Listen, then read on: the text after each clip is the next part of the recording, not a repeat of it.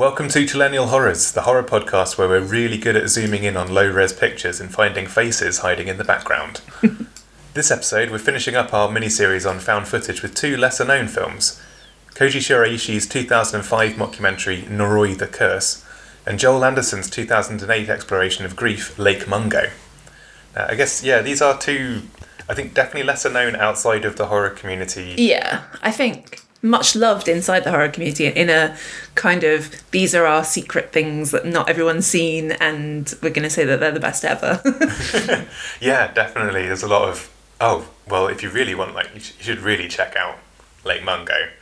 So, oh, you haven't seen Lake Mungo? Well, but partly I think it's because both of them, until fairly recently, were relatively difficult to get hold of. yeah, absolutely. I think I was thinking about when I first saw these, and both of them are like within a few years. I was like, yeah, um, I guess if we're starting with Noroi the Curse, this one I think I only saw maybe two or three years ago for the first time. Same. And yeah, on Shudder, which is where you can watch it. You can watch it. Both of these movies are on Shudder.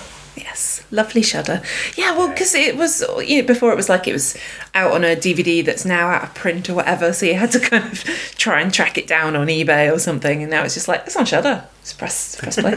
I think uh, I was in in both cases I had seen it on. Yeah, it must have been on a DVD that I bought from somewhere, and I was kind of expecting. I think that when I watched them on Shudder, they would be um, like much better qu- visual quality. I'm not sure why I thought that because they found footage. so yeah, they look like shitty VHS tapes intentionally. They're not going to get better than that. Yeah.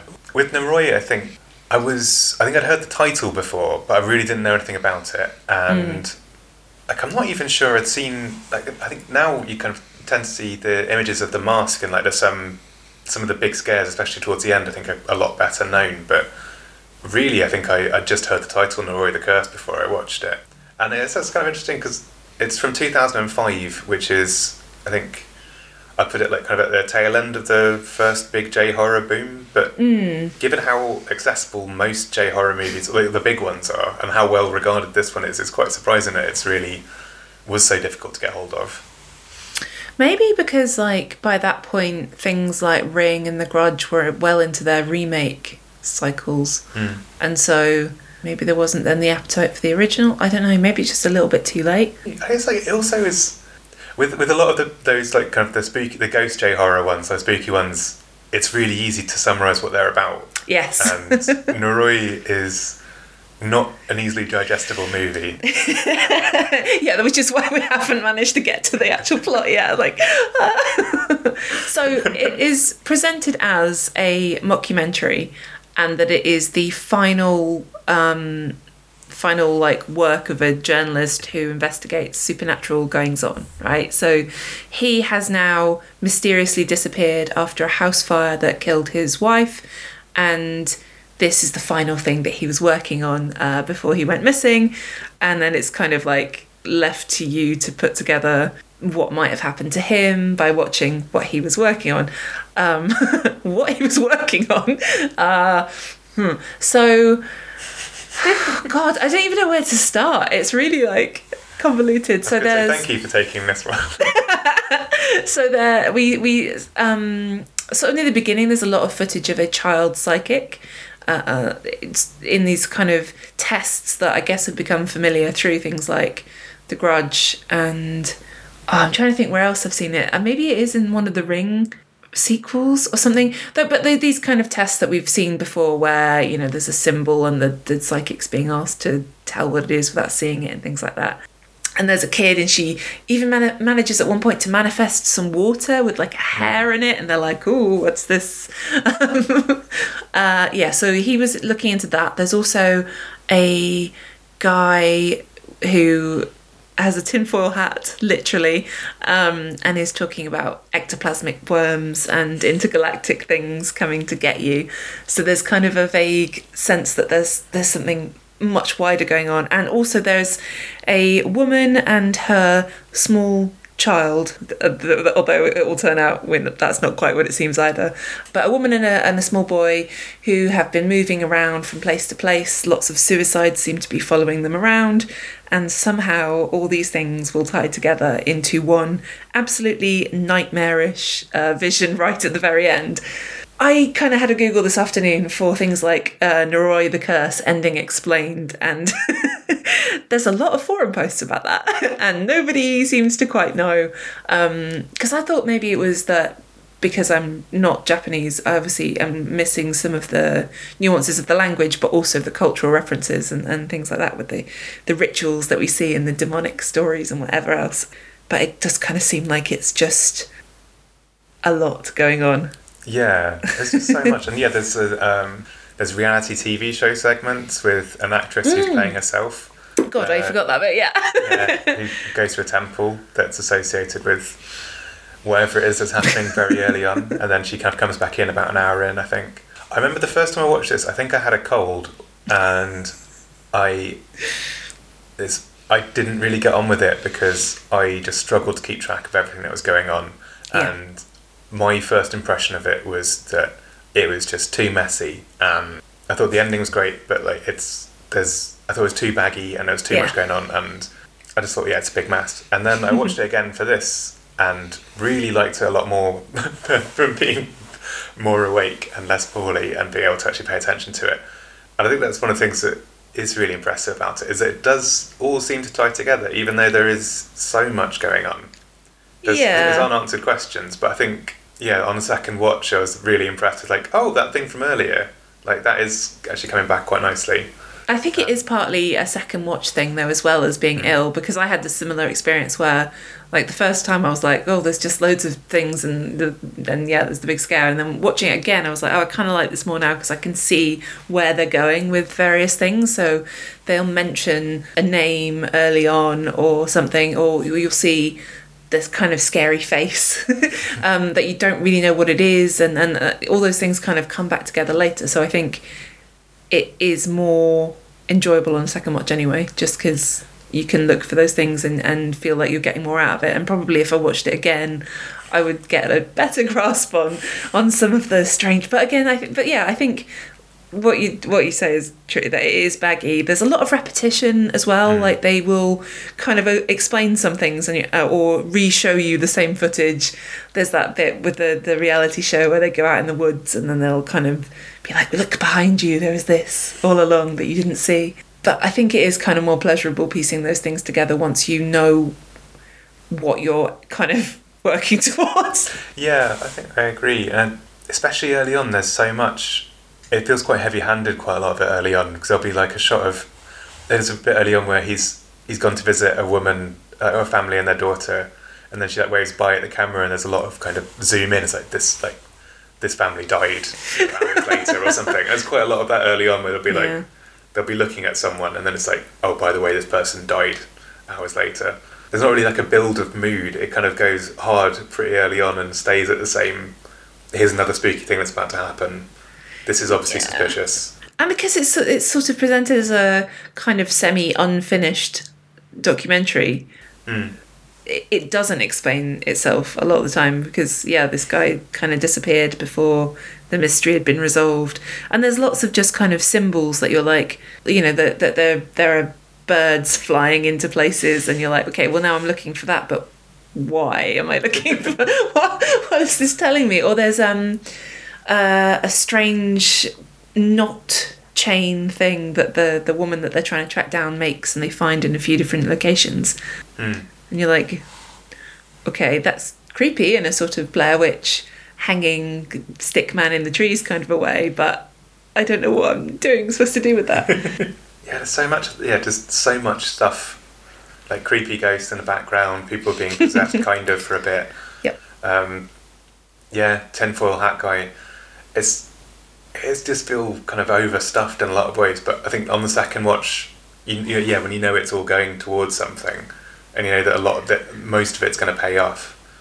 Um, yeah, I don't know. It just feels a lot creepier on the second watch. I think knowing where Yes. it's where it's going to go. Yeah. I, I usually feel like a lot of those articles that are kind of like explaining what this was about on the internet are just bad journalism. But for this one, I was like, actually, maybe I would like my hand held a little bit. um, partly, partly even just just a sort of a cultural thing. I just want a Japanese person to say, "Oh yeah, that's what this." Because there's a big thing about this um, ritual that's only done at a certain shrine. Is it in the number of claps or something?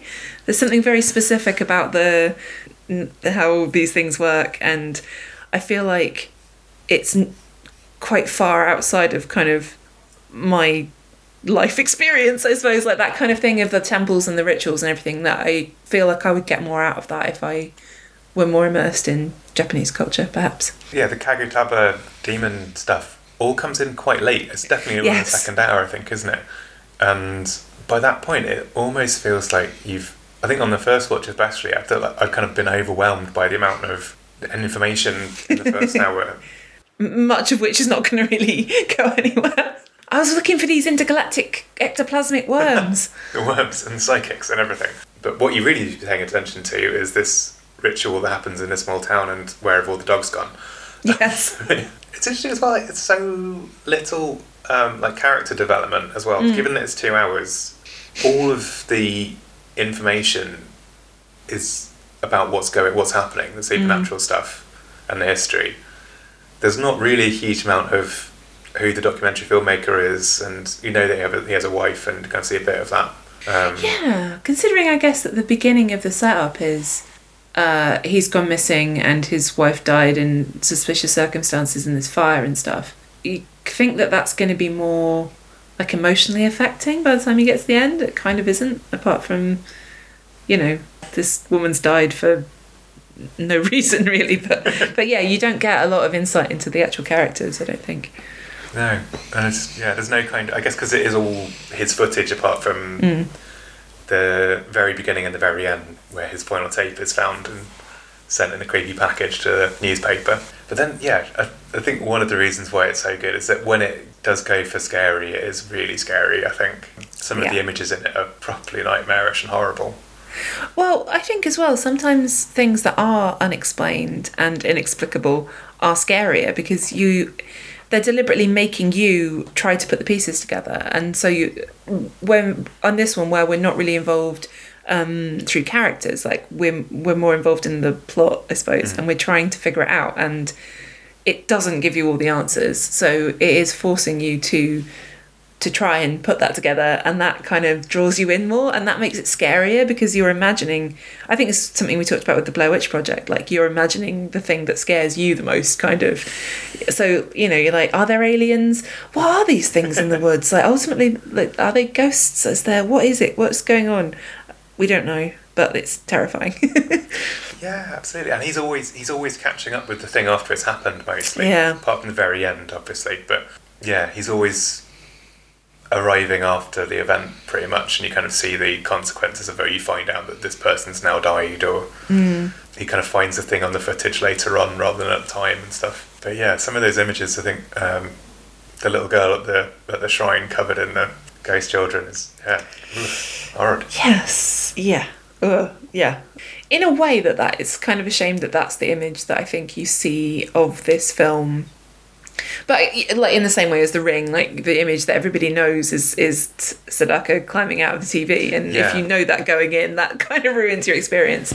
I suppose in this one, it doesn't entirely ruin it because you have no way of interpreting what the hell is going on in that image before you get there.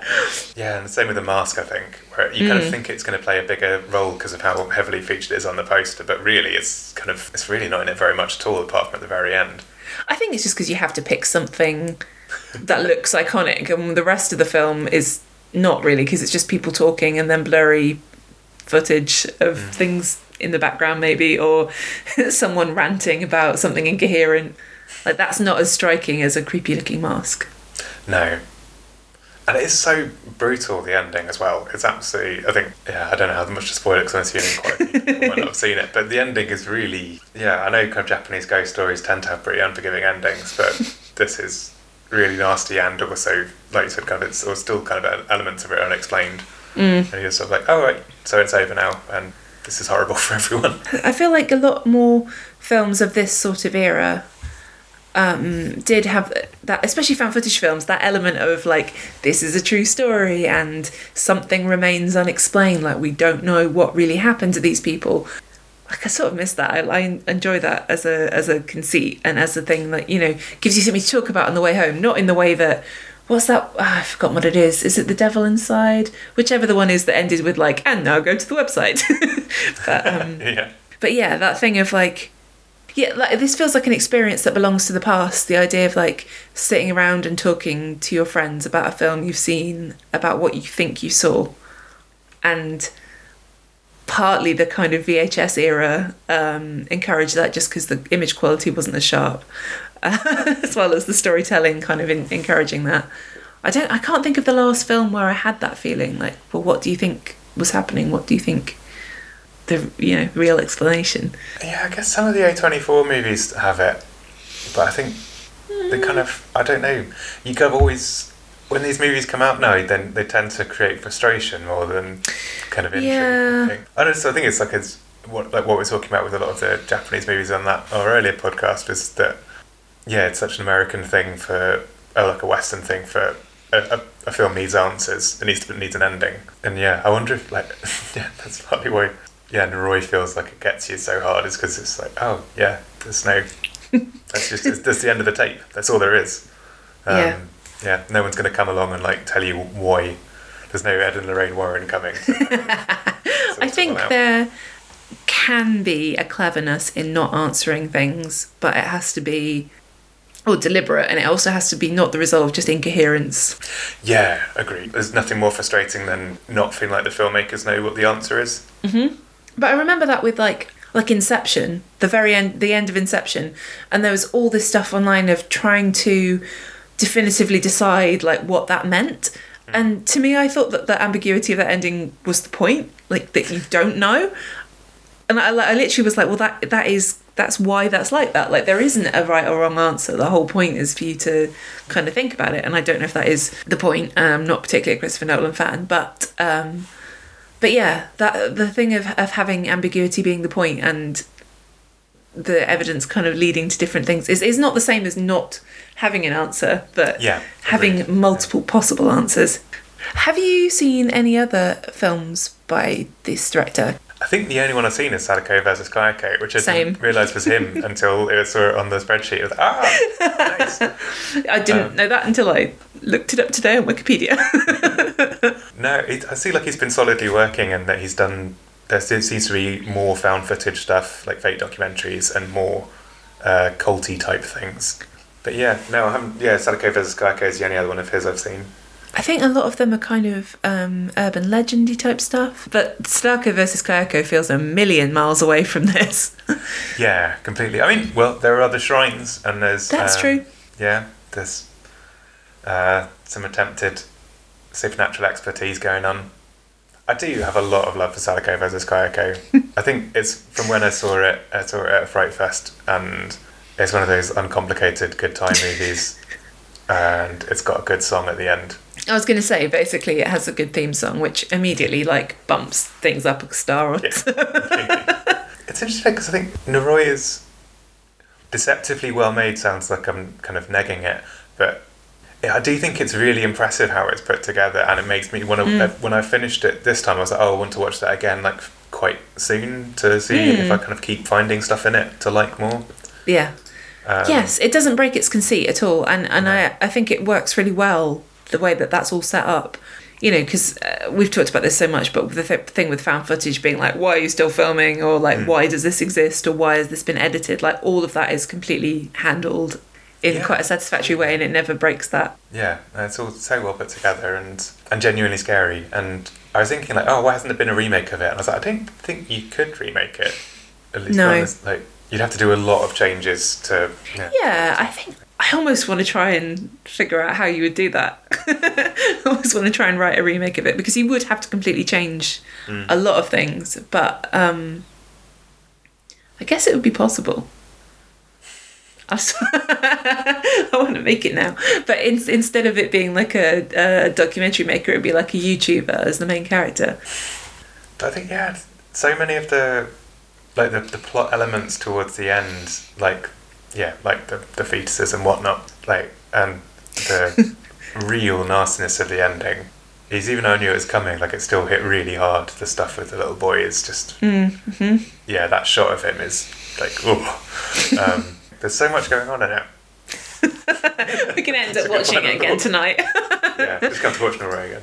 Okay, so Noroi is one that we like. We would want to watch again. Our second feature for this episode, Lake Mungo. I am going to end up not making many friends. I think because I am not a fan of this film at all. Putting it out there, it's not for me. I saw your Letterboxd review. Letterboxd review that just ends with like "fuck off" or something. I do like Lake Mungo. Mm. Um, yeah, I first saw it um, probably about seven or eight years ago now. I think. I think it was Anton Bitel who suggested that I watch it, and I think I got the DVD off LoveFilm. I think it was. I, I still use Cinema Paradiso, and I love that and LoveFilm for when things are out of print. You might still be able to get them off the kind of the DVD rental services, and that's been just a random shout out to Cinema Paradiso. and I liked it about as much the same the second time, I think. I don't think I love it with my whole heart like a lot of other people seem to, hmm. but I do think it's very effective. I feel like if I am being my most generous self, that potentially the reason that people like this film or people relate so hard to this film and love it so much is a personal thing. Like, if you have experienced grief, I think it probably hits a lot hard like if it like the loss of a of a you know a very close person like obviously I've had people die in my life um but not someone as close as a sibling or parent. And I think maybe if you have lost someone close, like a lot of the depiction of grief in this film maybe like connects. I think that's its strength, definitely, and that's what I get the most out of it. Mm. Yeah, I think especially the second half and the the very first segment, and because the plot takes a lot of twists and turns in terms of what it's trying to get you to look at, and I think there's yeah the sections where it's really foregrounding how people deal with grief and loss and look for meaning in things. I think that's what I like most about it. Yeah, Um, that's what I like most about it too. But um, okay, so we should do a quick story recap, I suppose. So I mean, I mean, essentially, this is it's it. There's a girl who is out at the the lake of the title with her friends, and she seems to drown, and no one quite knows what happened. And then her family think or feel that maybe she's haunting them, and mysterious figures start showing up in the background of kind of photos and videos and, and they're, they're just trying to kind of figure out I guess what happened and whether they are still in her presence I guess or whether whether she died at all like just just trying to figure out what on earth happened and how they how they can process that Yeah, and it's all yeah. So it's like Noroi is a mockumentary, mm-hmm. but it's mostly it's almost. I don't think Noroi's got any talking heads, but this is a lot of. Yeah, the way it's is- the way it's structured is interviews with the family members and sort of people who knew the missing girl, Alice. Is it Alice the name? Sorry, yes Alice Yeah. Palmer Alice Palmer, and it's a lot of teeing you up to think that one thing's happening, and then a revelation that explains that you're looking in the wrong place essentially, and that the kind of true crime thriller you think you're watching is not that, or like the the kind of ghost story you think you're watching is actually not what's going on, and Mm. it feels a lot like a podcast. Do you know what I mean? Like the way it's structured yeah is I don't know. It made me think like if this if this had come out maybe a few years later, if, like it might have been a podcast first and then a, and then a movie. yeah, yeah like one of those true crime podcasts But yeah, there's a lot of um, zooming in on photos and zooming in on videotape. oh there's so much like looking at blurry footage Yeah. And I, I do. I, I like what it's saying about kind of if you look hard enough at something, then you kind of see what you need to see. You can kind of make what you believe is happening. Kind of, you can you can force proof of that. Uh, I find the middle section a bit of a slog, mm-hmm. and I think that's partly because it seems to be doing one too many pivots to something else happening, and maybe it's because I'd seen it before. Maybe this was a rewatch thing. Um, maybe And I was like, come on, I'm not fooled. Get to the next bit. yeah. I, I just find this whole movie a slog, to be honest. I just find it really dull. And I don't know. I just I just find it really hard to connect with, and I'm not sure why that is because something like Hereditary maybe has, has a similar sort of uh, focus on yeah like a family's grief and and how that affects them. I mean, obviously there's a lot more going on there, but like I have enjoyed media that is about similar themes. Um, and I don't know this one. I know I just I, I every I was gonna say every time I watch it, I have only seen it twice, but like both times I think I was super aware that people whose opinion I respect really really dig this film, and I just don't get it. Like I just don't see what they see. I, don't, I think there's a lot to the kind of authenticity of the talking heads. Uh, I think the performances, especially the parents, are really good.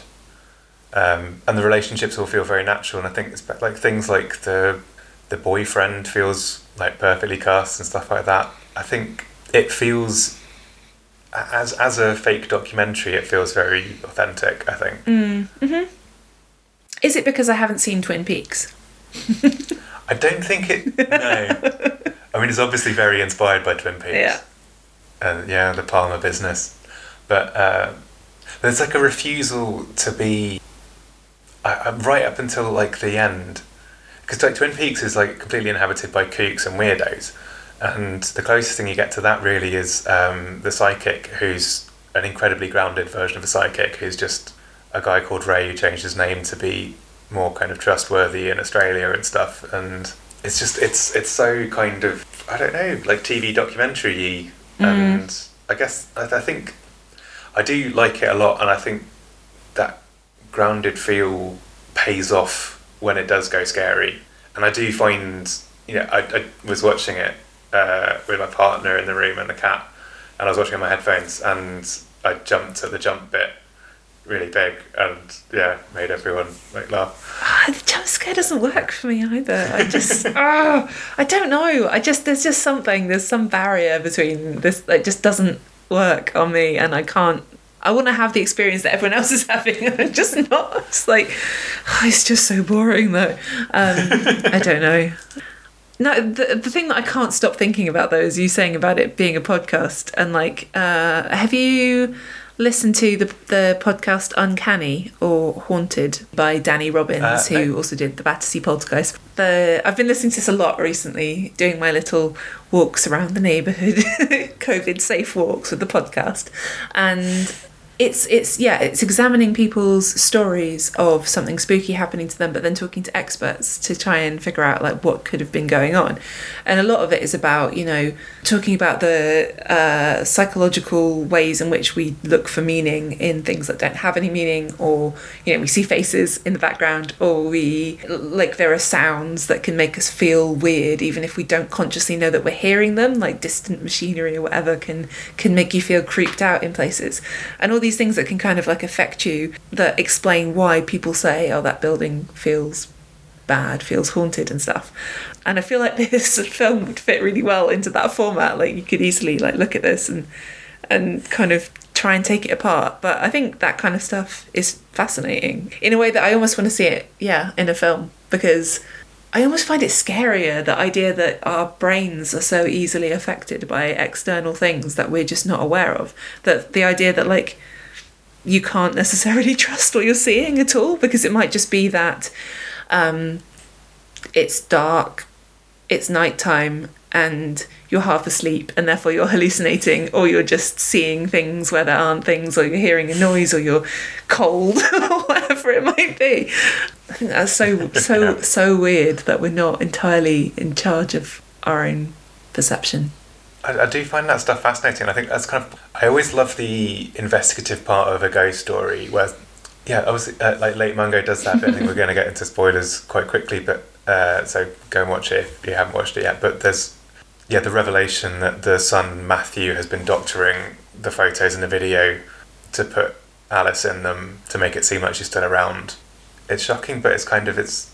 But then it kind of pivots to like, well, there might actually still be a ghost, and and there's I think uh, uh, it's kind of deliberately muddy in that it kind of brings in potential kind of criminals in it as Mhm. well, kind of people who might have actually done it, but then there's no way of the, the film kind of explains that they're they're missing, so there's no way of knowing kind of whether they did it or not, and it's it's, it's just kind of this kind of a repetition of leading you down one path and then closing the door on it and making you go a different way. And I do find that structure interesting, but it's also, I don't know, it's kind of deliberately frustrating. Yeah, exactly. I was going to say I find it frustrating here in the way that in Noroi didn't. Um, and, yeah, I guess it's it's a deliberate effect, but yeah, I don't I don't enjoy it. There's there's a kind of uh, it- it's really hard to kind of uh, define, but there's a kind of ambiguity that's enjoyable and a kind that is frustrating, and I find that this is the latter. Yeah, it's actually because yeah, I, the ending it plays as almost kind of the least ambiguous thing in it, where, where like um, at the very end you you see that Alice is in the pictures and is in the video and is still in the house and that. And I, I- find that really moving. I think there's this sequence where you kind of see how her nightmare and her mother's nightmare kind of overlap, and they're just not seeing each other. And I think, yeah, it's obviously making a point about how there are no answers and that trauma just is with us forever. And I did wonder if this might be hitting your subtext as the text button quite hard. I was going to say um, I've just realised the way you were talking about it, the what it's hitting in my brain is that what I don't like about Mike Flanagan's latter work. is hitting the Mike Flanagan button. Yeah, I bet he loves this film. yeah, I'm sure he does. But I don't. Yeah, I, I, I definitely count myself among the people who find it moving, and I think people trying to make sense of loss and looking for answers and kind of reconciliation is yeah always going to get me. But I think so. Yeah, I think I'm on kind of like a four star for Lake Mungo rather than. I think I know a lot of people who are kind of hug Lake Mungo with both arms and. Yeah.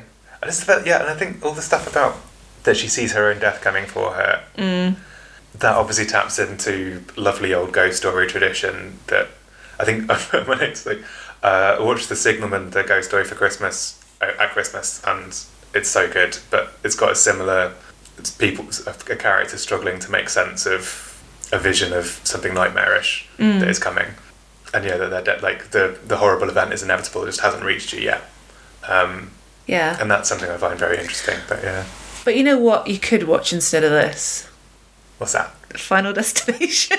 I mean, Death has a design. You know that this. has a design, and it's inevitable, and you can't escape it. What this film needed was Tony Todd. What this? Yeah, it needed Tony Todd and um, some much more elaborate way of dying. oh God, I just maybe I'm- I don't know. I just I just want it to be more of a horror film. I think rather than a meditation on grief. Yeah, and I think it's there's kind of one bit that's scary, and I guess you know, whole setup is nightmarish, but like Yeah. the that big scare, I think it works really nicely. That you, it's just there's like one big jump in the whole film, Mm-hmm. but I also do find myself getting a bit bored around the kind of 35 40 minute mark of Lake Mungo. Yeah. I think, yeah. I mean, like, I laughed when I said Final Destination, but I, as you know, will argue that that film is, or that franchise, does have a really, really scary, like, theme. Uh, In that, yeah, it, it is all about the inevitability of death. And that is obviously, like, the main theme of all of our fears is that, like, we all know that we're going to die and we don't know what that means, really. Like, we can't comprehend what that is. And so any film that deals with that is or should be like inherently scary. And I think I just find it more enjoyable when a film does something like wacky and creative with that. Where it's like you're scaring me with, you know, the existential horror of existence, but like also there's some splatter or something. Yeah. I've been really like craving J horror a lot recently. So Lake Mungo, uh, sorry, Noroi was lovely, but I've been really kind of itching to go back and watch The Ring and um, yeah, Dark Water again. And I guess yeah, that's kind of what I want for my ghost stories. Really, is like the the atmosphere. I think Lake Mungo does have a lovely atmosphere, and the soundtrack's great. But I think it's not one that I'd wa- rewatch regularly because the clever structure is kind of not something I want from all my films. I want sometimes I want a, a puzzle to put together. Yeah, sometimes I like want a puzzle, sometimes I want to be creeped out, sometimes I want to cry, sometimes I want yeah, a a good jump a good cathartic jump scare um or like many of them ideally. but yeah, this one it, it it's not for me. so that's kind of it for found footage for us for this little mini series. I think we've pretty much rinsed every 2000 found footage movie that there was. Uh, obviously, found footage continued into the 2010s and beyond. I'm sure we've not seen the end of it. Um, do you think there is still anything that can be done with found footage? Do you think there's still a point to doing it? I think so. I think there'll always be. I think like there'll always be like a sucker for like a good fake documentary, Mm. um, especially if it's really well done. And I think there was definitely a point where I was burned out with found footage, but then it only takes one good one for me to think, oh no, Yeah. yeah, that's really well done. Like I remember reading the plot synopsis for Unfriended when that came out and thinking, Mm. oh god, really? and then I watched it and I had such a good time. I loved it. Yeah. I do think yeah they'll they'll continue to be very good found footage movies, but I think it's just one of those genres where when it's done badly, it's so frustrating. Yeah. It's very easy to do it badly. But like, yeah, I guess we even even during the pandemic, like we're still seeing them happen, like um Host and Dashcam, which I've not seen yet, but I'm assuming from the title is gonna be similarly found footagey.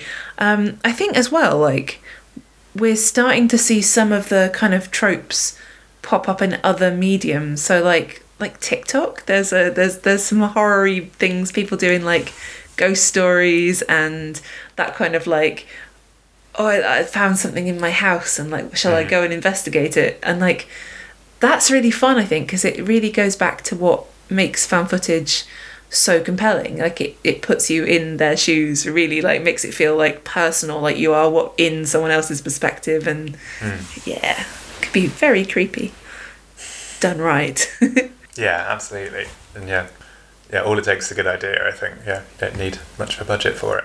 well you need some good actors Yes, yeah, that is true. That's a complete lie. All you need for a good found footage movie is a good idea, some budget, good actors, a director who knows what they're doing. and to remember who's holding the camera. Yes. And yeah, which I guess actually weirdly is easier if you are on a super low budget because you probably only have the one camera, so you know where it, you know you can't be cutting to another camera that doesn't exist in the storyline because you wouldn't have one. Um, yeah, I think I think I still really enjoy found footage as a as a subgenre, as a conceit, as a way of telling story. I think it can be really, really fun. And the more that we are in this world where everything's on Instagram story, on YouTube, on TikTok, whatever, like the more potential there is for finding fun things to do with it. Absolutely. Yeah. Yeah, okay, cool. Well, um, I think that's us done for today. So, in the meantime, while we figure out where we're going next, uh, you can follow us on Twitter at ChillennialHPod um, and tell us your favourite found footage movie. What is your favourite found footage movie, by the way? Oh, I'm swerving that one. Because it's somewhere between like the Blair Witch Project, Cloverfield, and Paranormal Activity, depending on the day of the week. yeah, fair enough. How about you? I think probably the same. Yeah. probably Blair Witch. I did love Host. I thought Host was absolutely fantastic. Yeah, it is really good. Yeah. Oh, I feel like this. Oh, I mean, Unfriended is amazing. Um, Yeah. And Rex, Rex probably. Rex amazing. All the ones that we talked about on the podcast and said that we loved. That's the ones. okay, cool. Well, we'll be back soon. Don't know if that's a threat or a promise.